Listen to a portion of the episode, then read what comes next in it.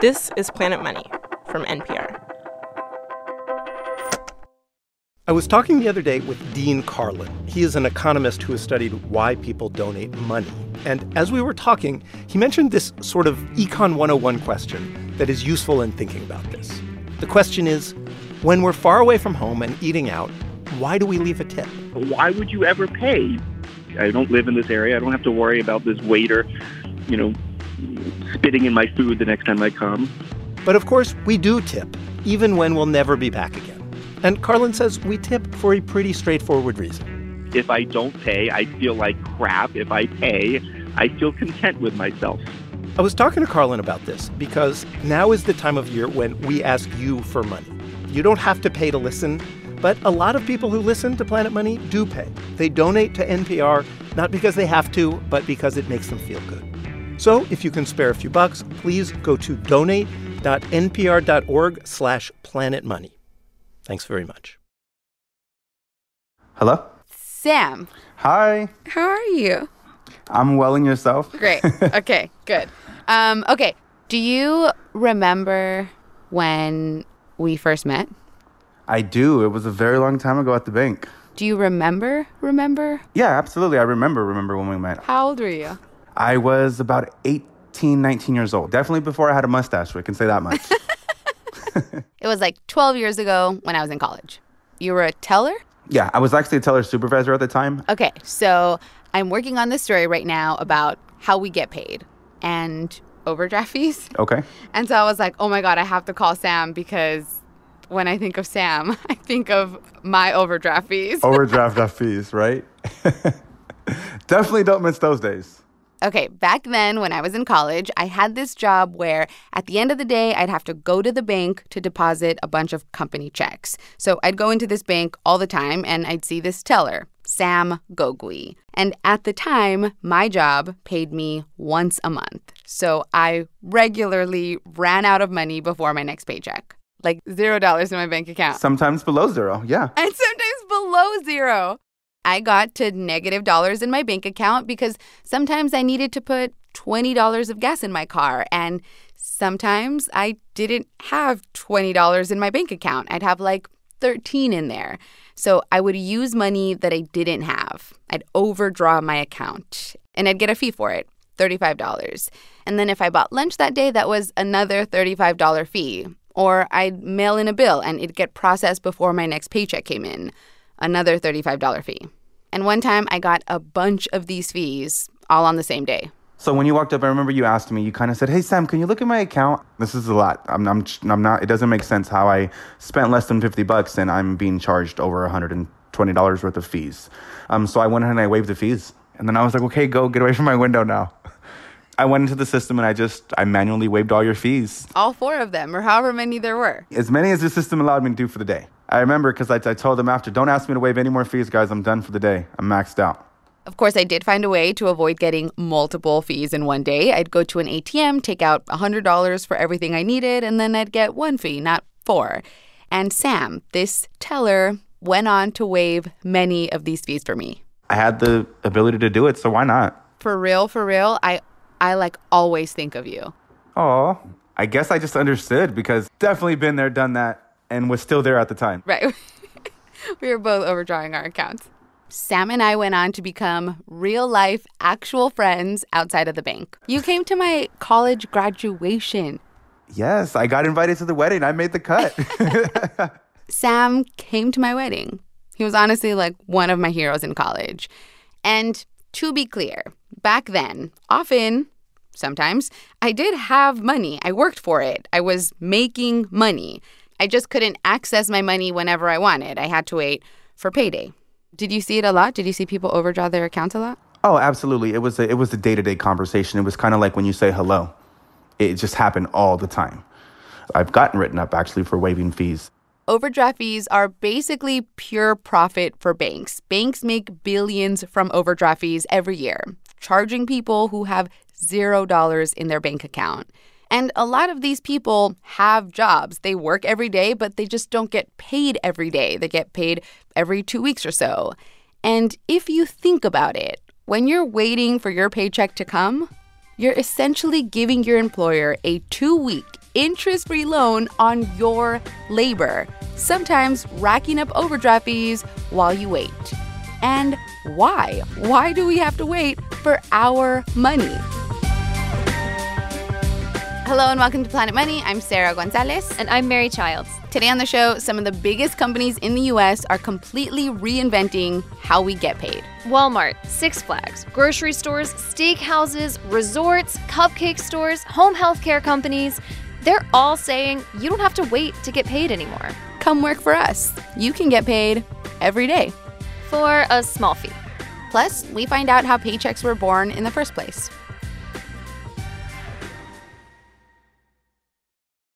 Support for this podcast and the following message come from Capital One. With the Capital One Venture Card, you earn unlimited double miles on every purchase, every day. And you can use those miles toward travel expenses like flights, hotels, rental cars, and more. Just book and pay for your travel using your Venture Card and redeem your miles toward the cost. Capital One. What's in your wallet? Credit approval required. Capital One Bank USA NA. Hey, it's Greg Rosalsky here. I write the Planet Money newsletter. We keep you up to date with stories behind Fed decisions, the housing market, and Big Scooter. Subscribe at npr.org slash planetmoneynewsletter. Just the right amount of economics sent weekly. Okay, by some estimates, U.S. banks made $34 billion in overdraft fees in 2017. By comparison, payday loan companies make about 7 to $9 billion in fees a year. And both of these, payday loans and overdraft fees, they're often incurred by people who are just waiting for their paychecks to come, right? Payday loans. In 2017, the CFPB, the Consumer Financial Protection Bureau, actually sued a bank called TCF National for kind of sneaking in overdraft fees. The practice had gotten so bad that its CEO, TCF's former CEO, actually named his yacht Overdraft. No. Yes. No. So, yes.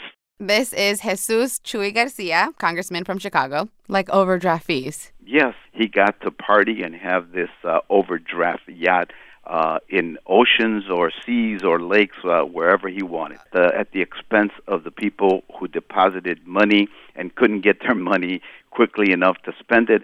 At the time, a spokesperson for the bank said the name of the boat was simply irrelevant.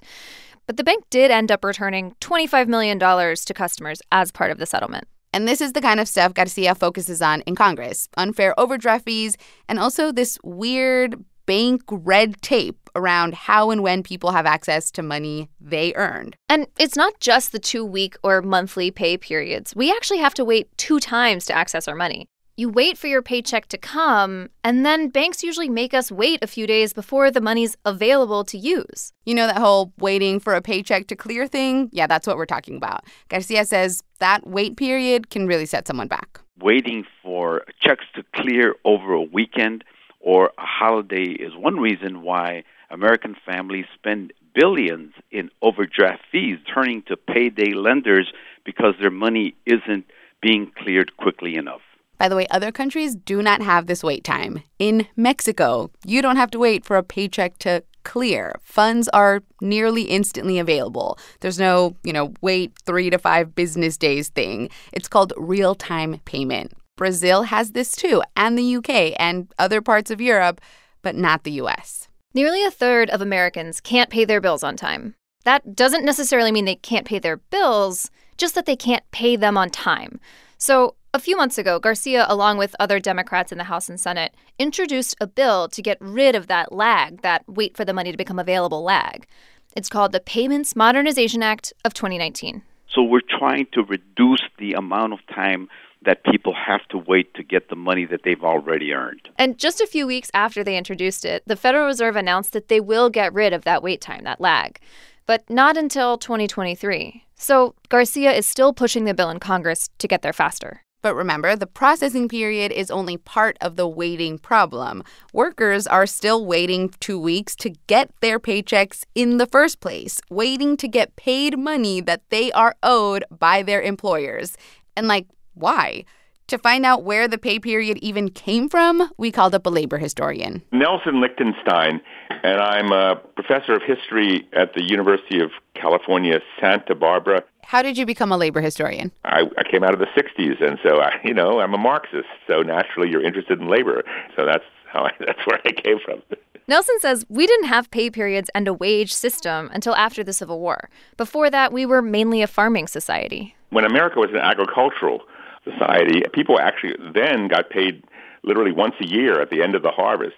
By the 1870s and 80s, when factory work became more widespread, people started to work for wages, hourly wages, which led to the pay period. And it was actually weekly initially. Like, wait a week for your wages. And your pay came in envelopes full of cash. Oh yes, in cash. Yes, checks checks were only for the for the upper middle class. You got an envelope with the cash in it. They lined up on Saturday afternoon. It was often outside, you know, and the lines were sometimes pretty long. But then in 1942, payday started coming around less often. The U.S. had just officially entered World War II. And obviously, the government wanted money to fund the war. And they also wanted to prevent the inflation the U.S. had seen after World War I. So President Roosevelt had this idea. They said, okay, how do we do it? They wanted to take money out of the paycheck so that people would have less cash. They wanted Americans to have less cash because people weren't allowed to buy things during the war, like cars. Car companies couldn't sell cars. Everything made was going toward the war. So people had a lot of spare cash, which can cause inflation. So the government decided to take some of it, you know, out of everyone's pay. I mean, everyone had a sense this is a major event. So the taxation was not opposed. In fact, it was viewed as a progressive thing. Withholding income tax really complicated things on the payroll side. There were all the paper time cards. Someone had to calculate hourly wages. The Social Security tax was already getting taken out, and now the income tax and unions are popping up around this time. So now union dues are being withheld. And people started thinking it'd be really nice if we could have like a like a slip of paper that that lists all these deductions, you know, so you can you can check what came out of your pay, you know, like a like a pay check. The paycheck had arrived. And also with it, pay stubs. Our editor is making us say that. I guess that is where the deductions are listed. Sure, okay. Fine, they're attached. So that pay envelope of your went away. But because issuing paychecks with all of those calculations was so labor intensive, companies started paying people every two weeks. Planet Money listeners, the two week pay period. And Nelson, he likes the two week pay period. He said it kind of forces you to pace your spending. But for a lot of people, waiting for payday isn't really working. Can I get cheese on that? No pickle? This is a Burger King in Epping, New Hampshire. The pickle's the best part. Right? I love the pickles. and this is Kelly Black. Watch your hands, please. Hot fries. There's your no onion, honey. She's been working at this Burger King for three years. Obviously, drive through is my least favorite. It gets crazy over there. Um, my favorite task, honestly, is the kitchen. All right, honey. Thank you. Kelly gets paid every two weeks, but her bills show up on a different schedule. Paying the light bill, you know, if you don't pay it on time, they tend to shut you off. So you got to pay it when it's due. You send in the money and you overdraft the account, and the bank charges you a fee. And it's just, it's crazy. So you end up paying twice as much for something that if you had had access to your money sooner, you wouldn't have had to pay that much. And depending on the bank that you have, some of them will charge you $35 a day. Yes, they will charge you a late fee per day that your account is in the negative. And while Kelly has been struggling to pay her bills, her boss, the big boss, the owner, has also been struggling to attract and keep workers. It's not like a regular struggle, it's a boss struggle. I understand you own a few Burger Kings? Just a few. How many do you own? Uh, approximately 505. F- oh, 505 Burger Kings. Okay. Correct. Zoe Denani actually owns 850 stores total, some Popeyes and some French bakeries too, spread out across the U.S. And about two and a half years ago, the labor market started getting really tight. Employment was high. Basically, everybody had a job. And that's when it started getting harder for Zoe to find workers. We had a restaurant we were opening in Stoughton, Massachusetts, and the restaurant sat there ready to open for three months because we couldn't get enough staff to open the restaurant. Zoe starts thinking he's got to offer some new perks. And this is what happens in a tight labor market. When you can't find people to hire, you offer them more. I mean, we we've done we've got an aggressive bonus program. We rolled out 401ks. We've raised wages. They pay around $10 in some markets, 13 in others.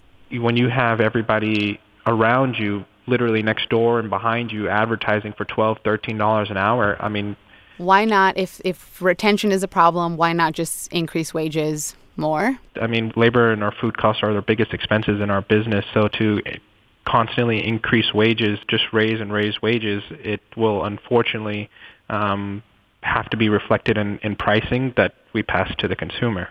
And then Zoe hears about this thing that sounds like it might be the best work perk ever an app called Daily Pay. It gives workers access to their earned wages daily. Daily pay. That's after the break. If you want to get smart on the economy in just 10 minutes a day, try The Indicator. We use data to debunk common myths about millennials, and we look to Coachella for lessons about the global economy. That is NPR's The Indicator from Planet Money. Listen now. The technology to give people their paycheck every single day exists. People waiting for paychecks, there's no real reason for that anymore. No one is calculating deductions by hand or stuffing physical envelopes with cash. Banking and payroll happen automatically and electronically. So you could get paid right when you walk out of your shift. That's the point of this app. And earlier this year, Zoe decided to try it at his New England Burger King's, 100 stores. Told employees, see what you think if you want. I just needed to find something to differentiate myself from everyone else out there. Kelly was one of the first to sign up. I was a little skeptical. I was like, is it really going to, I mean, are we really going to get our money the same day? Is it really going to be there? All right. So you open the app and you log in. And then you get a screen that looks like this. Uh-huh. And it tells you what your available balance is. Uh 34207 and then you can choose a dollar amount. I'm going to choose 20. The app lets you either transfer your money to your bank account now or the next day, both for a fee. The now is 2.99. The next day is $1.99. Okay. So I'm going to do the now. So you hit complete transfer. So if I close out of that app and I open my bank app and it shows me right there it's already in my account. I mean, that whole thing took seconds. Yep, it's already there. $20. Now Kelly uses the app two to three times a week, which is actually about how often the average user transfers money. Not every day, just when they need it. To get gas or run to the grocery store, or I actually used it on Monday to put gas in my car. About 750 workers at Zoe's Burger Kings have signed up for the app so far. And he says it has lowered turnover. Even if a store down the street pays more, like a dollar an hour more, workers will still stay with him so that they can have access to their daily wages. Because think about it that's maybe $8 more a day, but every time you overdraw your account, that's $35. So maybe the extra money isn't actually worth it. And lower turnover saves Zoe money in recruiting and training new people. Plus, for him, this whole thing is free. Daily Pay doesn't charge companies anything. Today, about half a million users can access their daily wages on this app, and they aren't usually taking out round dollar amounts, so they're not using it like an ATM. They're not taking out 40 or 20 or 60 dollars. They're taking very odd amounts which typically are the exact amount of a bill. $15.23, $110.09. This is Jeanniey Mullen with Daily Pay. And it's not just Daily Pay. There are other similar apps offering on demand pay to Walmart employees. Just America's smallest employer. Yeah, and another one offering it to McDonald's employees. And that app is actually free to the worker, no fees. They're called Instant Financial. They issue prepaid debit cards to employees, and when employees use the card, it drives revenue. Daily Pay works with the security guard company called G4S and a home health company, Bright Springs Health.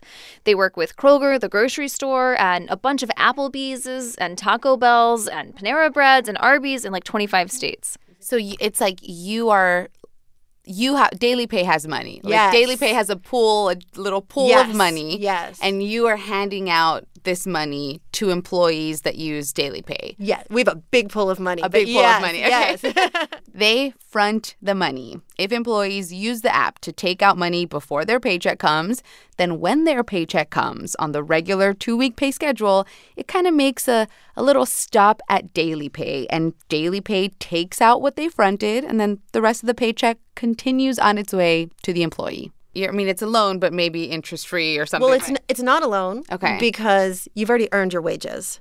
So you can't take money that you didn't earn. You can take money that you've earned. Okay, so it's not a loan, but workers who aren't making that much money still have to pay a fee every time they want to access money that they've already earned.